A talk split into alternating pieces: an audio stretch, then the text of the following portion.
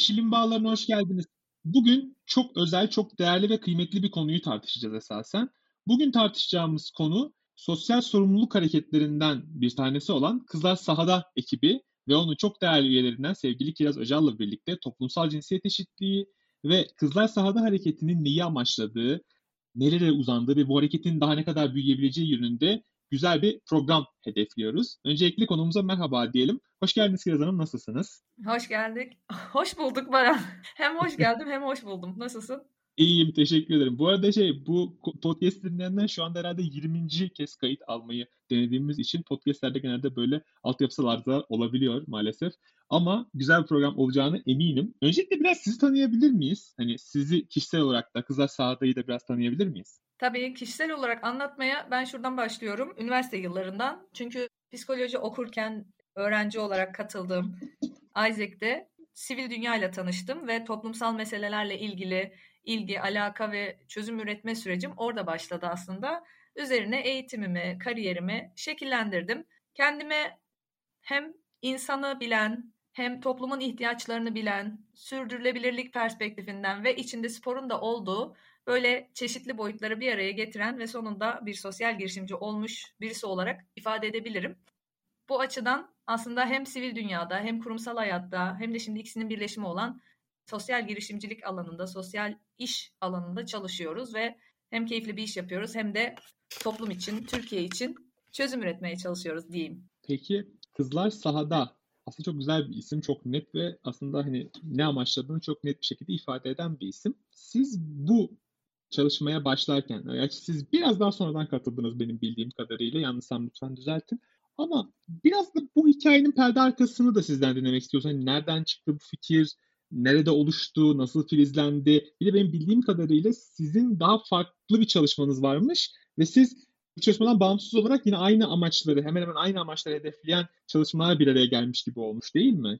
Aynen öyle oldu. Yani ilginç bir hikaye aslında aynı yıllarda iki farklı noktada Melis'le benim kendi kişisel süreçlerinde yaşadığı bir takım şeyler sonucunda yolumuz kesişti. Benimki şöyle oldu. Ben işte az önce bahsettiğim gibi eğitimler, stajlarım, çalışma alanlarım, yüksek lisans tezim özellikle diversity management üzerineydi. Türkiye'ye döndükten sonra da bu alanda neler yapabilirim diye düşünürken yine bir kurumsal bir firmada çalışıyordum o esnada. Ve biraz da böyle insan analizi, toplum analizi, toplum üzerinde neyin daha çok etkisi var, nereden bir kıvılcım başlatsak daha fazla kişiye daha etkin şekilde ulaşırız diye baya böyle elimi çeneme koymuş düşünüyordum. Ama o esnada bir konferans vardı. Bir konferansa katılmıştım. Orada Cem Boyner'in sunum yaptığı bir oturumdaydım ve kendi tabii ki e, şirket hayatından ve liderlik yönetimiyle ilgili bir sunum yapıyordu. Orada şeye değindi. Bir stadyuma gittiğimizde oradaki insanların şirket özelinden örnek verecek olursak güvenlik görevlisini de orada görebilirsiniz o şirketin sahibini de patronunu da yan yana omuz omuza aynı hedef uğruna birlikte heyecanlandığını, aynı odakta olduğu neredeyse yegane yer olabileceğini söylediğinde bir o benim kafamda bir ışık yaktı. Yani hem kitle büyüklüğü anlamında yani dünyanın yarısının futbol fanı olduğunu düşünürsek ve Türkiye'de de en güçlü aracın hani bu bazen dinin bile ötesine geçiyor futbol taraftarlığı. Biliyorsun ki birçok ülkede çok da etkin olarak kullanılır. Hani siyasi amaçlarla da kullanılır. Kullanılmıştır da zaten futbol tarihine baktığımızda. Şimdi bu bu bunu duyduktan sonra ya evet futbol aslında iyi bir mecra ve biz bir takım değerleri özellikle benim uzmanlık alanım olan çeşitlilik yönetimi, ayrımcılık önleme, şeffaflık, sürdürülebilirlik konularıyla ilgili eğer bir gelişim kat etmek istiyorsak Türkiye'de bunun en etkin mecrasının futbol olabileceğini düşündüm. İşte o zaman biraz da eşitlik perspektifinden bakarsak işte kadın erkek eşitliği tam da erkek hedef kitleye mesajımızı vereceğimiz güçlü bir yer olacağını düşündüm ve tam da o sene federasyonun açtığı bir kurs vardı. Psikolojik performans danışmanlığı kursu. Ben de sektöre buradan bir giriş yaptım. Hani bu kursa katılıp futbol dünyasında neler oluyor, dinamikleri nelerdir, içeride neler konuşuluyor, neler hedefleniyor bunu biraz anlayabilmek için bu kursa katılmıştım.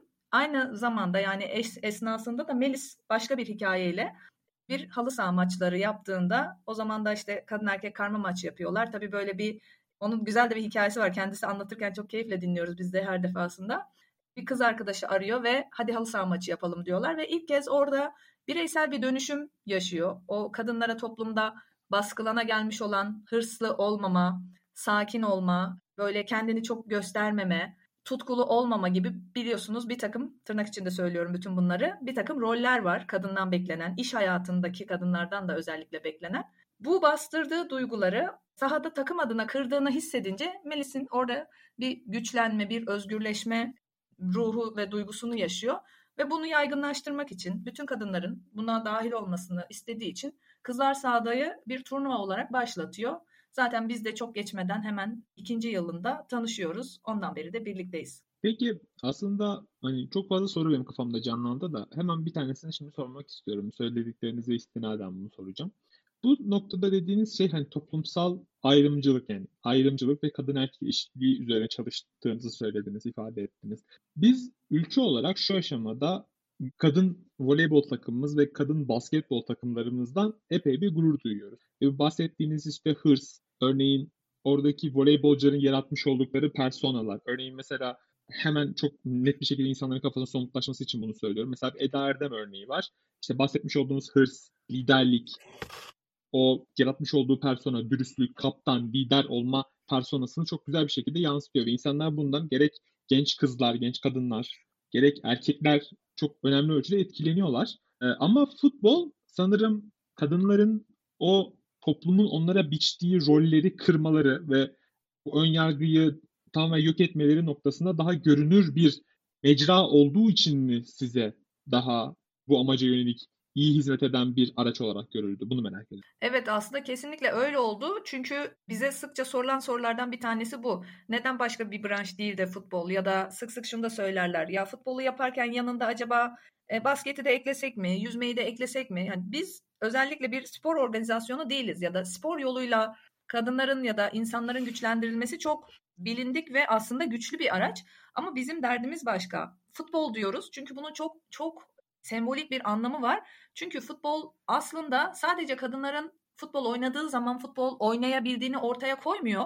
Kadınların futbol oynadığı zaman o sahaya çıktıklarında yıllardır hayatlarının tam merkezinde olup hani her pazar akşamı saatlerce ben kendi çocukluğumdan hatırlıyorum. Abimin ve babamın işte o bütün futbol yorumlarını evin içerisinde bütün maçların, bütün yorumların konuşulduğu eve giren gazetede 6-7 sayfa spor haberi varsa bunun %98'inin futbol ve tabii ki erkek futboluyla ilgili olduğu bir dünya düşünün ve ayağınıza top değmediğini, size bir top hediye edilmediğini ve 30-40 yaşına gelmişsiniz hala bir halı sahadan içeri girmediğinizi düşündüğünüzde aslında hem hayatımızın içinde hem de biz o hayatın dışındayız. Böyle bir anlamı var futbolun. Ve biz kız çocuklarını ve kadınların futbol sahasına çıkardığımızda sadece futbol oynuyor olmuyorlar. Aslında bütün sahalara çıkmış oluyorlar. Bu hem mental psikolojik anlamda, özgüven anlamında hem de gerçekten fiziksel anlamda. Bunu buna nereden ulaştık? Yani bu sonuç bizim elimize nereden geldi? Bu bizim yaptığımız projelerde çocuklarla da çalışıyoruz, yetişkin kadınlarla da çalışıyoruz ama özellikle çocuklar üzerinde yaptığımız projelerde bunun sonuçlarını çok daha net görüyoruz ve ilkokul çocuğundan bahsediyorum bu arada. 10-12 yaşlarındaki kız çocukları Bizim futbol eğitimlerimize, kamplarımıza katıldıktan sonra diğer atölyelerde resim yapıyorlar ya da farklı çalışmalar sunuyorlar.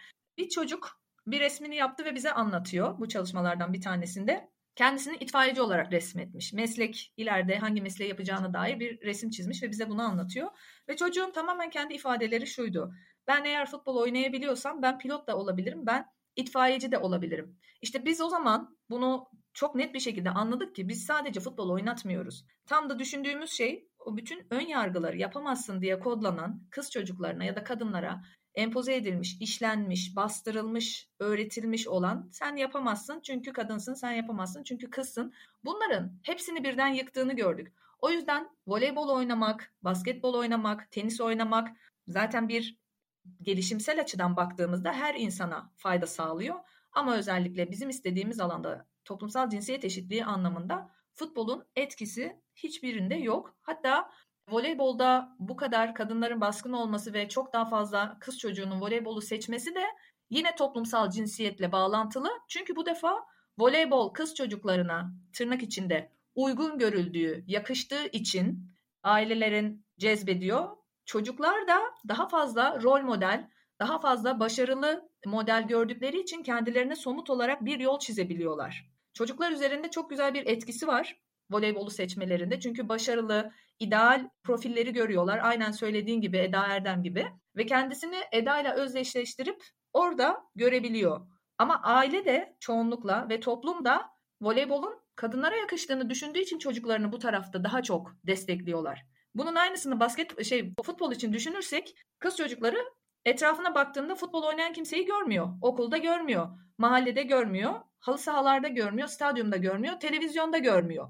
Dolayısıyla özdeşim kurabileceği, rol model olarak alabileceği, ben de büyüyünce bunun gibi olacağım diyebileceği somut bir örnek yok. Çünkü çocukların zihni o yaşta öyle çalışıyor. Somut gördükleri bir şeyle özdeşim kurabiliyorlar. Böyle olunca da zaten oranın kendilerine hiç ait olmadığını ve kendilerinin de oraya ait olmadığını inanıyorlar ve buna dair hiç de bir adım atmıyorlar. Hikaye böyle yani. Anladım. Yani bu noktada peki sizi şu zorlamıyor mu? Türk futbolunun genel iklimi, atmosferi, kadın erkek bağımsız olarak konuşuyorum ve oldukça başarısız bir Türkiye Futbol Federasyonu olduğunu da göz önünde bulundurursak genel futbol iklimi ve yönetimsel ve idari anlamdaki başarısızlıklar bizim futbol iklimimizi ziyadesiyle kirletiyor. Ve son dönemde özellikle Z kuşağının gelmesiyle beraber toplumsal cinsiyet eşitliğinden ve bunu şeyden bağımsız olarak söylüyorum.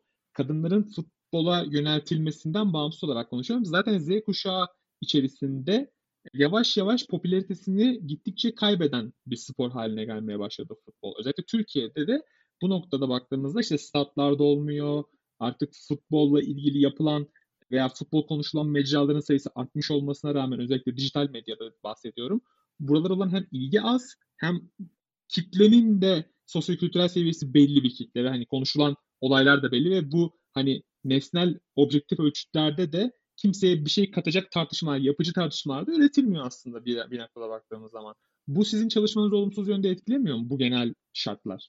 Şimdi futbolda hem dünyada hem Türkiye'de eğer sorun konuşacak olursak yıllarca sorun konuşabiliriz. Yaşananlar, yapılan hatalar, yanlış uygulamalar. Bu yüzden biz her zaman kızlar sahada olarak çözümün neresinde olabiliriz ve mevcut durumu daha iyiye nasıl götürebiliriz diye bakıyoruz. Bu yüzden biz biraz ne kötü gidiyoru konuşursak bu gerçekten bir noktada şikayetlerle dolu bir konuşmaya dönüp sonunda ne yapalım düzen böyle noktasına getiriyor insanları. Bir yılgınlık, bıkkınlık. Ama biz şunu da böyle değerlendiriyoruz. Dediğin her şeye neredeyse katılmakla birlikte bu aslında aynı zamanda bir de fırsat.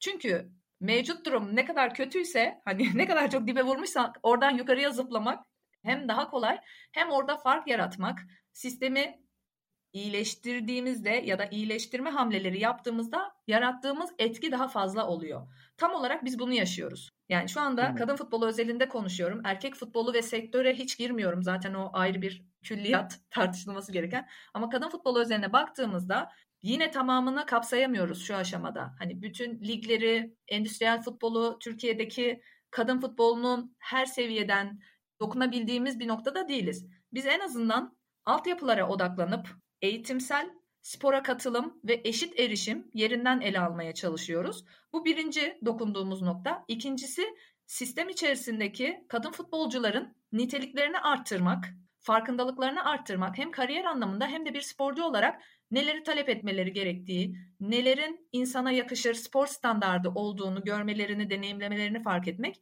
Üçüncüsü kulüp seviyesinde kulüp kapasitesinin geliştirilmesini sağlamak. Çünkü biz aslında kulüp yönetmekte aslında kurumsal bir şirketi yönetmekten hiç farklı değil. Dolayısıyla bu bilgimizi, bu deneyimimizi de aktararak kadın futbol kulüplerinin daha da kurumsallaşmasını, özellikle ekonomik anlamda, sosyal anlamda ve yönetişim anlamında hem şeffaf, hem etik hem de sürdürülebilir olmalarını sağlamak için destek veriyoruz birlikte çalıştığımız kulüplere. Ve bir nokta daha var. Kadın futbol kulüpleri içerisindeki yöneticiler ve antrenörler zaten bunların da neredeyse tamamı erkek. Bir kısmı iyi bir şeyler yapmaya çalışıyor.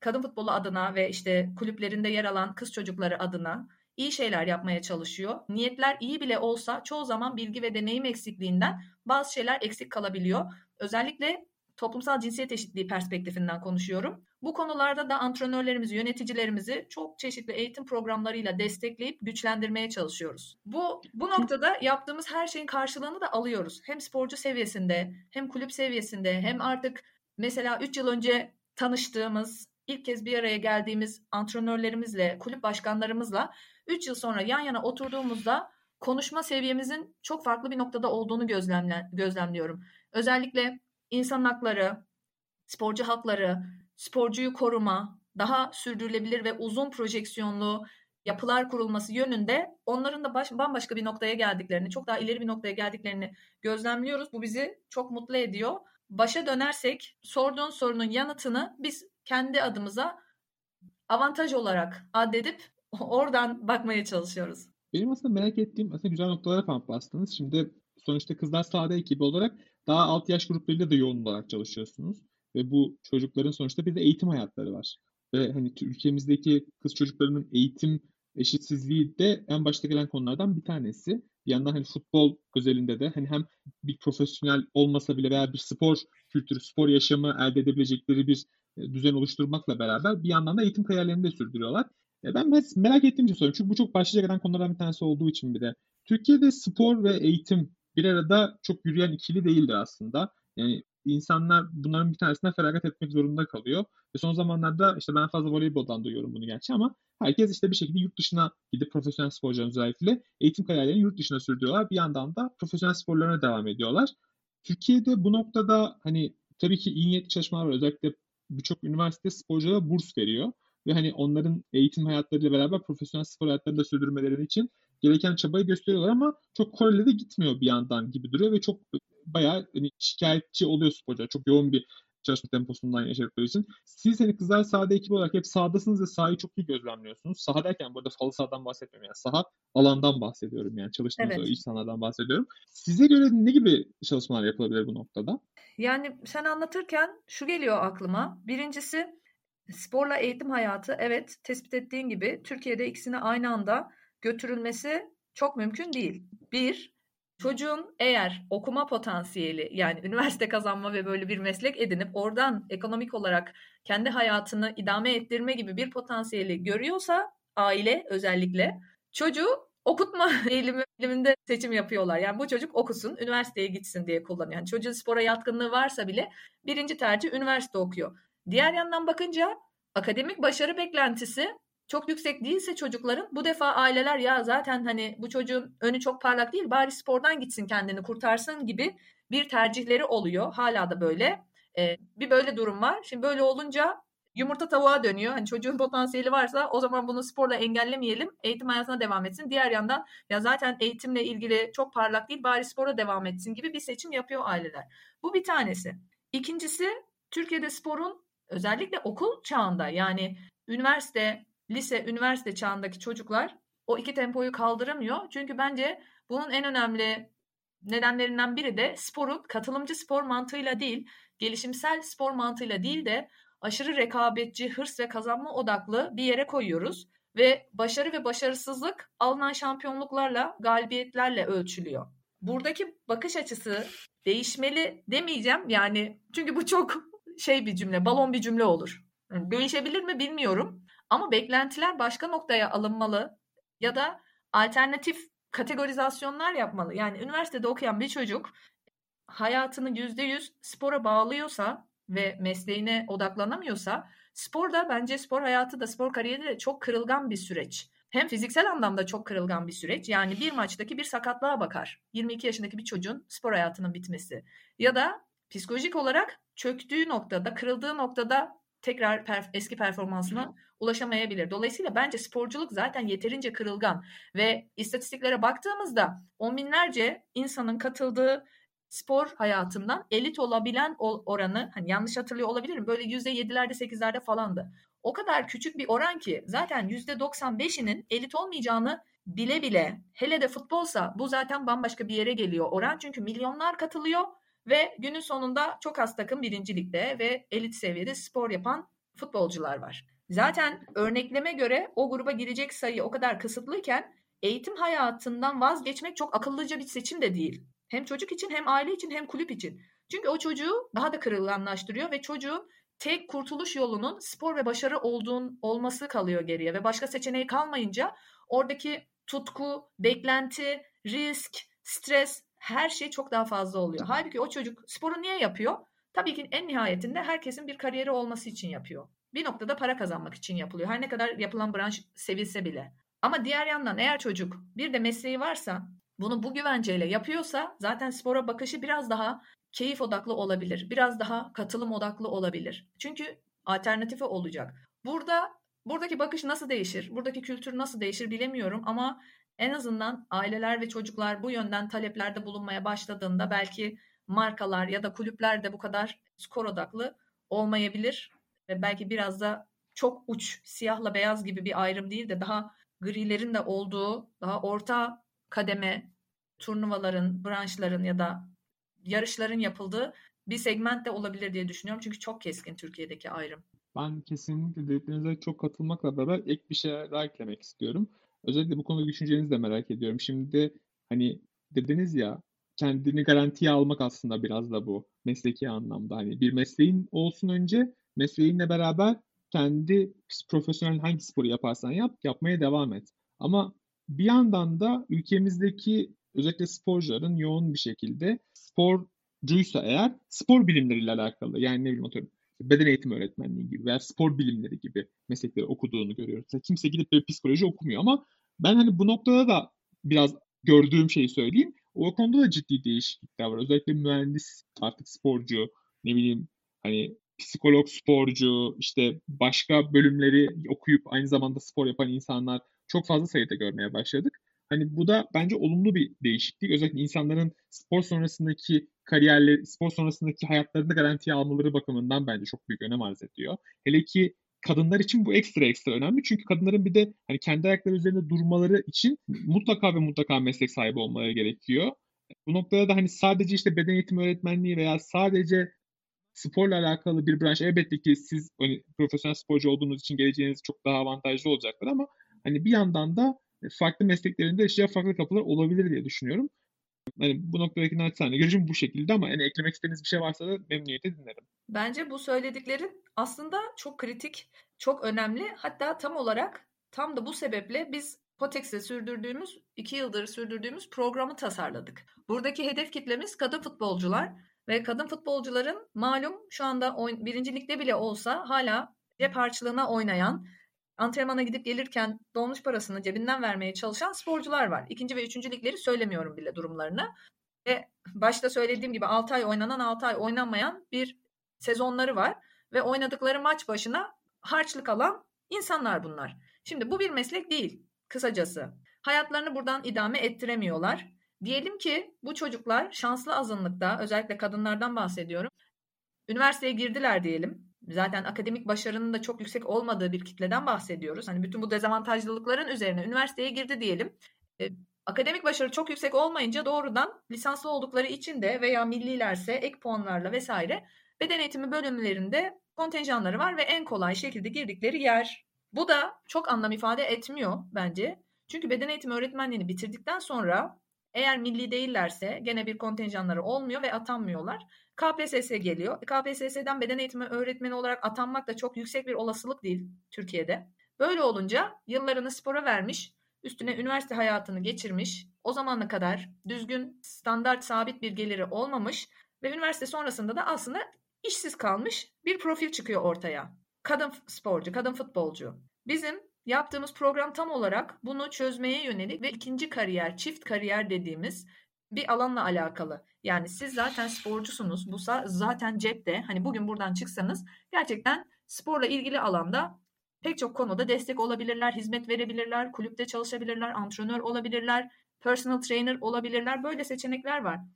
Kadın antrenör olarak, özellikle kadın futbol antrenörü olarak fırsat bulmaları yine çok zor. Yine çok büyük engeller var. Bu yüzden biz onlara diyoruz ki gelin hani spor kariyeriniz bir yana başka hangi mesleklerde bu bilgilerinizi, bu deneyimlerinizi transfer edebilirsiniz. Staj imkanı sunuyoruz. Farklı branşlardaki eğitmenlerle, uzmanlarla, rol modellerle buluşturup ufuklarını açmak, vizyonlarını genişletme üzerine program tasarlıyoruz ki cebinizde olanla yetinmeyin, diğer ceplerinizi de doldurun. Mesleki ve kariyer seçeneği anlamında. Bu zaten tam olarak bizim sektörde gördüğümüz boşluklardan bir tanesiydi. Destek olabileceğimiz. Diğeri sporcu olup başka mesleği seçme konusu zaten çok akıllıca bir konu. Hatta buradan Hacettepe Üniversitesi'nde Canan hocamız var. Canan Koca onunla da oturup bu programları tasarlarken sürekli değerlendirmeler yapıyoruz ve Canan Hoca da aynen bunu söylüyor. Sporcu olan bir insanın BSO okuması kadar mantıksız bir şey yok. Çünkü zaten sporcusun. Zaten yıllarını hem fiziksel olarak hem eğitimsel anlamda vermişsin ve biliyorsun artık o işi yapmayı. Farklı antrenörlük kurslarına katılarak birçok branşta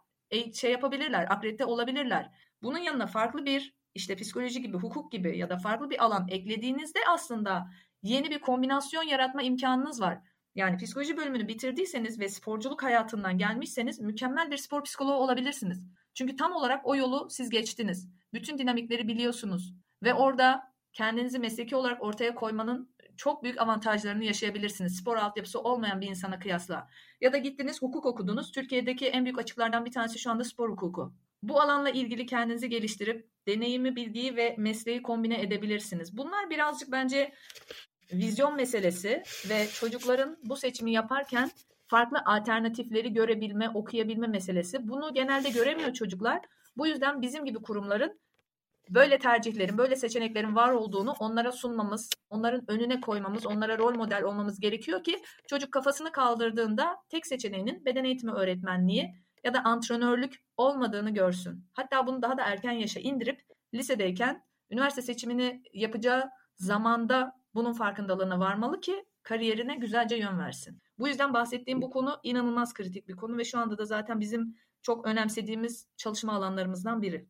Kesinlikle yani işte bu noktada farklı e, nasıl derler e, şirketlerin veya bu noktadaki sporla rol almak isteyen paydaşların diyeyim firmaların özellikle sponsorluk yapmak isteyen ve çeşitli projelerde yer almak isteyen sizin aracılığınızla firmaların da çalışmaları çok büyük önem arz ediyor.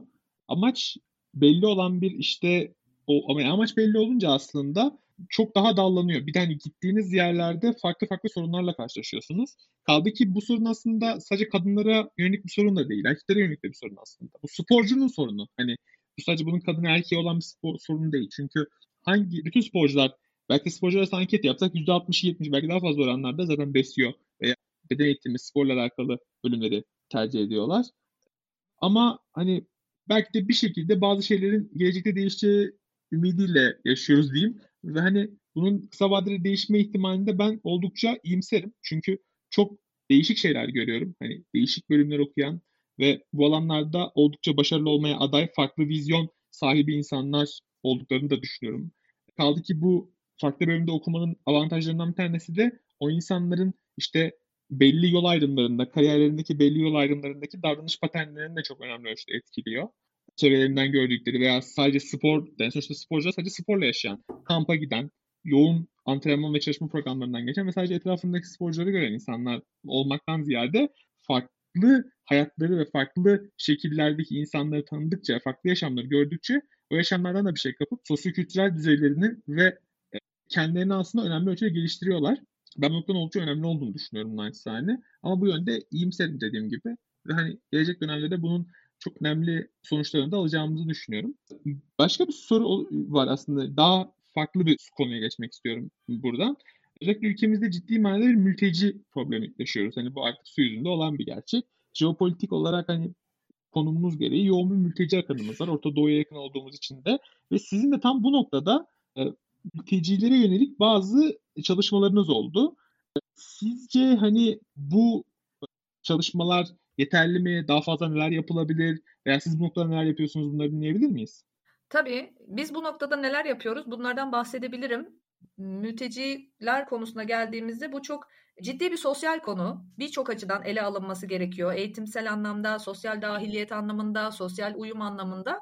Çünkü o insanlar yokmuş gibi, burada değillermiş gibi varsayamayız, görmezden gelemeyiz. Çünkü görmezden geldiğiniz bir problem size zaman içerisinde katman katman büyüyerek karşınıza çıkar ve çözülmesi daha zor bir hale gelir.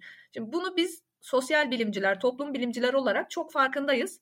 Bu yüzden de hani ben şahsen yaptığımız bütün işin dinamiği burada olmalı. Hani sadece kadın erkek değil bir topluma bütün olarak bakıyoruz. Kadın erkek eşitliğini ayrı bir konu gibi ele alamayız biz. Bütün toplumsal dinamikleri farkında olarak yaklaşmamız gerekiyor bu yüzden de komşumuz, okulda çocuğumuzun arkadaşı, metroda yanımıza oturan insan, iş yerinde birlikte çalıştığımız insan bunları kabul etmek ve bu durumu yönetmek gerekiyor. Bence akıllıca olan davranış bu. Biz de elimizdeki aracı bu yönde kullanıyoruz. Ve bunun içinde mültecilerle çalıştığımız zaman o hedef kitleye uygun bir içerikle çalışma yapıyoruz. Yani orada konumuz daha çok kadın erkek eşitliği olmuyor. Orada konumuz daha çok iletişim oluyor, sosyal uyum oluyor, çatışma yönetimi becerileri oluyor. Çünkü bir öfke var. O çocuklarda da öfke var yani. Ailesinden, yurdundan, bütün düzeninden koparılmış, getirilmiş ve savaş gibi kötü bir şartlar dahilinde getirilmiş ve travma geçiren çocuklar var. Dolayısıyla bir öfke dolu.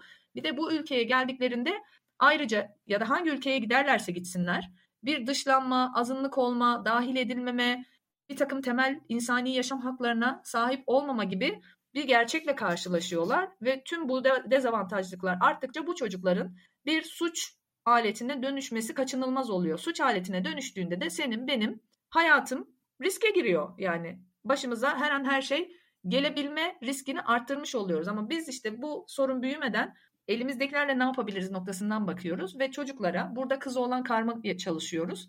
Futbol üzerinden programlar düzenliyoruz ve spor aslında toplum temelini atmaya, sağlıklı şekilde atmaya yarayan en önemli araçlardan biri eğitim gibi. Eğitim ve spor bence birbiriyle çok bağdaşık ve biri birinden daha önemli değil. İkisi de çok önemli. O yüzden spor öyle görülmüyor. İlkokullarda bile spor dersi yok. Hani maalesef çok vahim bir durum var. Çocuklar 10 yaşından sonra sporla tanışacak. Yani 10 yaşına kadar zaten bütün fiziksel gelişimini tamamlamış oluyor neredeyse. Şimdi sporu iyi bir amaç için yani bunun uluslararası bir terminolojisi var. Spor for good, football for good yani iyilik için futbol diye bir kavram var. Biz tamamen bunu uyguluyoruz ve orada toplumlar arası anlaşmayı, diyaloğu geliştiren programlar yaptığımızda birlikte oyun oynadığın kişiyle düşman olmazsın, olamazsın. Çünkü çok insani, çok saf, temel bir yerden iletişim kurup oradan da beraber yaşanabileceğini pratik etmiş olursun. Bu yüzden biz bunu kritik buluyoruz. Hem ev sahibi ülke vatandaşları için hem misafir ülke vatandaşları için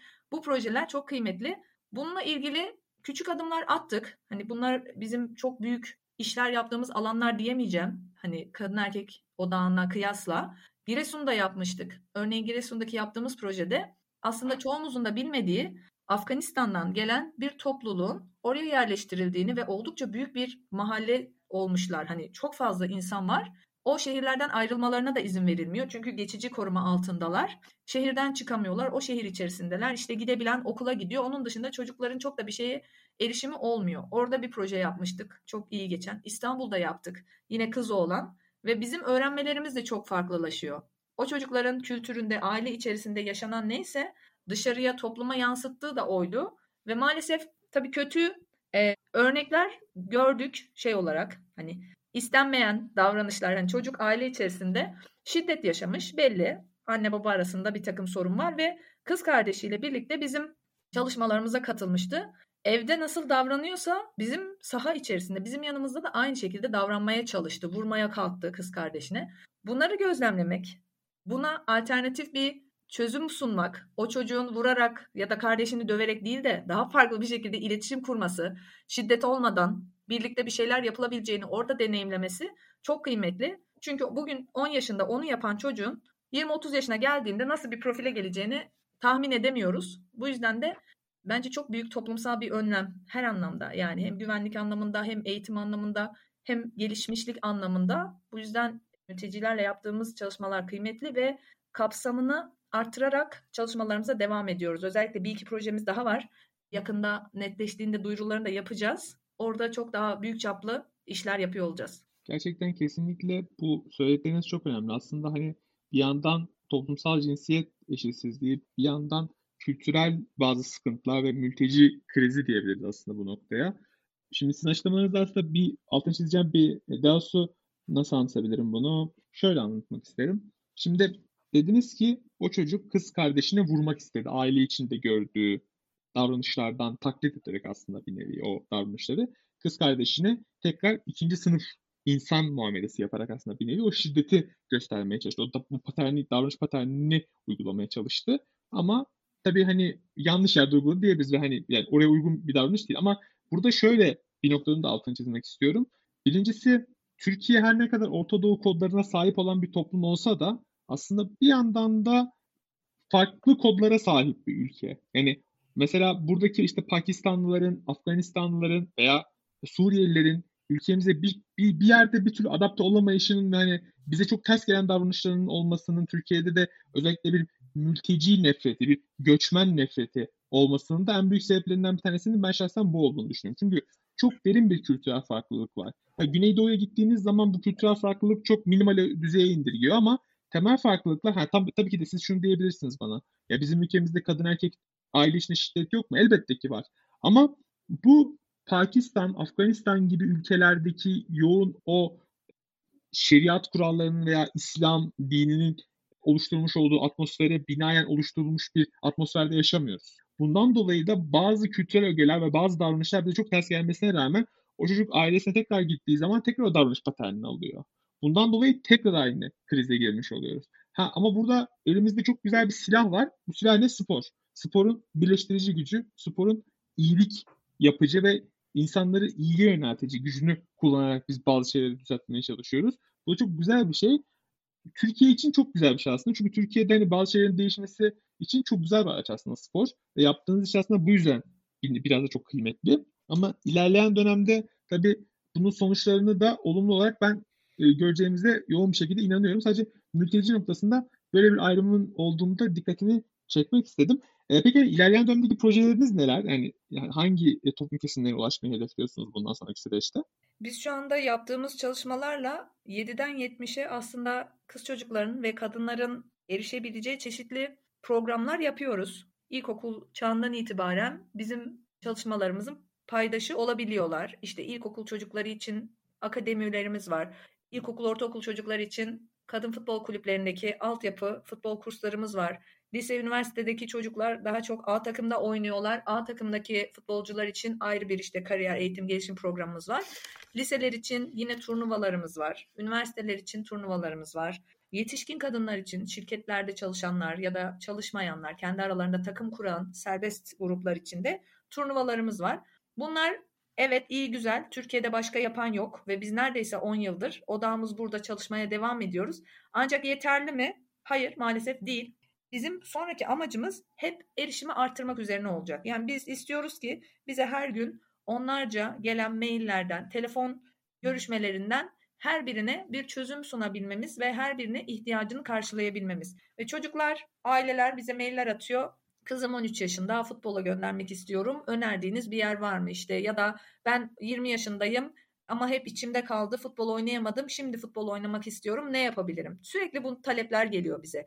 Bizim hedefimiz futbolu kız çocukları için, kadınlar için Türkiye'de erişilebilir kılmak. Bu yüzden de bizim bundan sonra da şu anda da hedefimiz hep yayılmak, yayılmak, yayılmak, büyümek ve daha çok insana erişmek olacak. Bu bu da zaten yarattığımız değişim, dönüşüm ve sosyal faydayı birlikte kendisiyle birlikte getirecek ve iki açısı var. Sadece bu işe katılan, bu projeler projelerin bir parçası olan kitle değil, yani sadece kadınlar ve kız çocukları değil, aslında bunu deneyimleyenlerin kadınlar için 7'den 70'e sunduğumuz bir çözüm var. Burada ilkokul çağındaki bir çocuk da, ortaokuldaki de, lise, üniversite ve iş hayatındaki kitle de bizim programlarımızdan faydalanabiliyor. Akademilerimiz, futbol okullarımız, liseler için düzenlediğimiz turnuvalar, üniversiteler için düzenlediğimiz turnuvalar, şirketlerde çalışan veya çalışmayıp kendi arkadaş grubuyla futbol takımı oluşturmuş gruplar için çözümlerimiz var ve ayrıca profesyonel kadın futbolcular içerisinde dahil olabilecekleri, fayda görebilecekleri programlarımız mevcut. Ama maalesef bu bize yetmiyor. Sunduğumuz çözüm Türkiye'nin her yerine cevap sunmuyor henüz. Hala belli illerdeyiz ve belli noktalarda çözüm üretebiliyoruz. Biz her gün onlarca telefon ve maille bu talepleri alıyoruz. Bir anne, baba 13 yaşında çocuğum var ve futbol okuluna yazdırmak istiyorum. Ne yapabilirim? Ya da ben 20 yaşındayım. Çocukluğumdan beri içimde kaldı. Futbol oynamak istiyorum. Hiç imkan bulamadım ama şimdi artık oynamak istiyorum. Ne yapabilirim diye bize bu talepler geliyor. Biz bu taleplerin her birine çözüm bulduğumuz gün mutlu olacağız. Bu yüzden de bizim bugün ve gelecekte hedefimiz hep büyümek, büyümek, büyümek ve bu erişimi herkese sağlamak. Talep eden herkese sağlamak ve futbolu normalleştirmek. Bunu yaparken de aslında sadece programlarımıza katılan kız çocukları ve kadınlar üzerinde değişim ve etki yaratmış olmuyoruz. Çünkü Kızlar Sahada'nın zaten amacı sosyal etki yaratmak, sosyal fayda yaratmak. Sadece programın kullanıcısı olanlar değil, toplumun tamamında biz bunun etkisini gözlemliyoruz ve gözlemleyeceğiz. Yani bir kız çocuğu futbol oynadığında, bir kadın halı sahaya çıktığında sadece onlar güçlenmiyor. Onu izleyen taraftar da, hakem de, oğlan çocuğu da, iş arkadaşı da, o kadının kocası da, çocukları da yani kısaca bütün toplum buna şahit oluyor, bunu normalize ediyor ve aslında sonuçta kadınların bütün sahalarda ön yargısız bir şekilde özgürce yer alabileceği anlayışına geliyor. Esas büyük kazanç bizim için bu. Artık hiçbir kadının, hiçbir kız çocuğunun cinsiyetinden dolayı kısıtlanmaması, önüne engel koyulmaması. Bu noktaya geldiğimizde biz gerçekten mutlu ve hedefine ulaşmış bir ekip olacağız. Ve biz hani küçük bir ekibiz ama yüzlerce gönüllümüz, destekçimiz, danışmanımız, eğitmenimiz var. Hepimizin ortak tutkusu, hayali bu.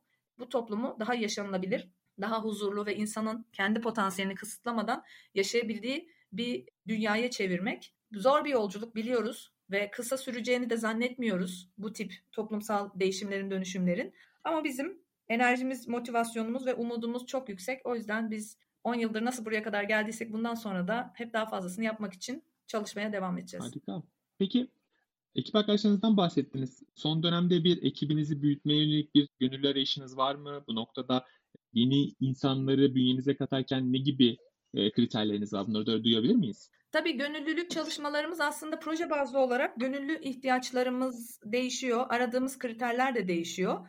Genel olarak sahada etkinlikler esnasında gönüllülere ihtiyacımız oluyor. Burada aslında bir kriterimiz yok. Sadece sporu seven, futbolu seven ya da kadın erkek eşitliği ya da toplumsal cinsiyet eşitliğiyle ilgilenen, ilgi duyan herkes bizim gönüllümüz olabilir. Tabii hani lise ve üzeri oluyor genelde.